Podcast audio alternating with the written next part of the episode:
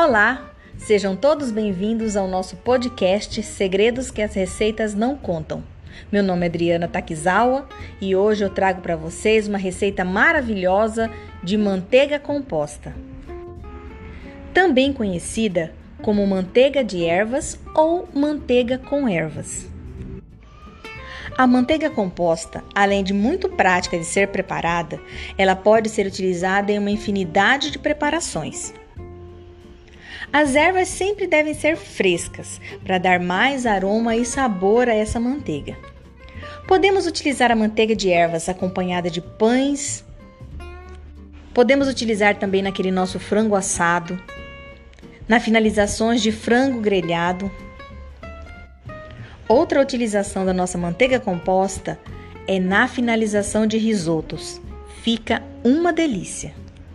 Então vamos lá aos ingredientes. A manteiga é de sua preferência. Eu costumo usar a manteiga com sal.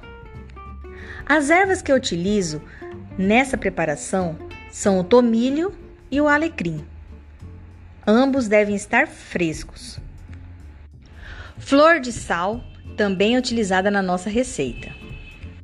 Para cada 250 gramas de manteiga, eu utilizo 6 ramos de tomilho fresco e 3 ramos de alecrim. Primeiro passo é tirar a folha do tomilho do ramo, a do alecrim também, e vamos picar bem picadinho. No momento da preparação, o ideal é que a manteiga esteja em ponto de pomada. Isso vai facilitar a incorporação de todas as ervas.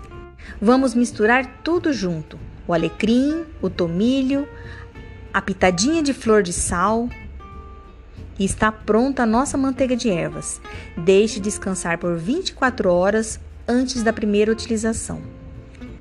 Algumas vezes eu costumo adicionar dois dentes de alho assado no azeite, amassadinho nessa manteiga. Também dá um sabor incrível.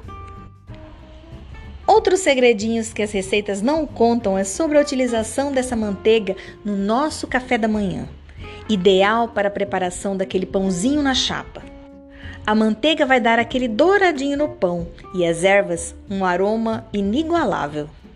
Chegamos ao final de mais um episódio do nosso podcast Segredos que as Receitas Não Contam.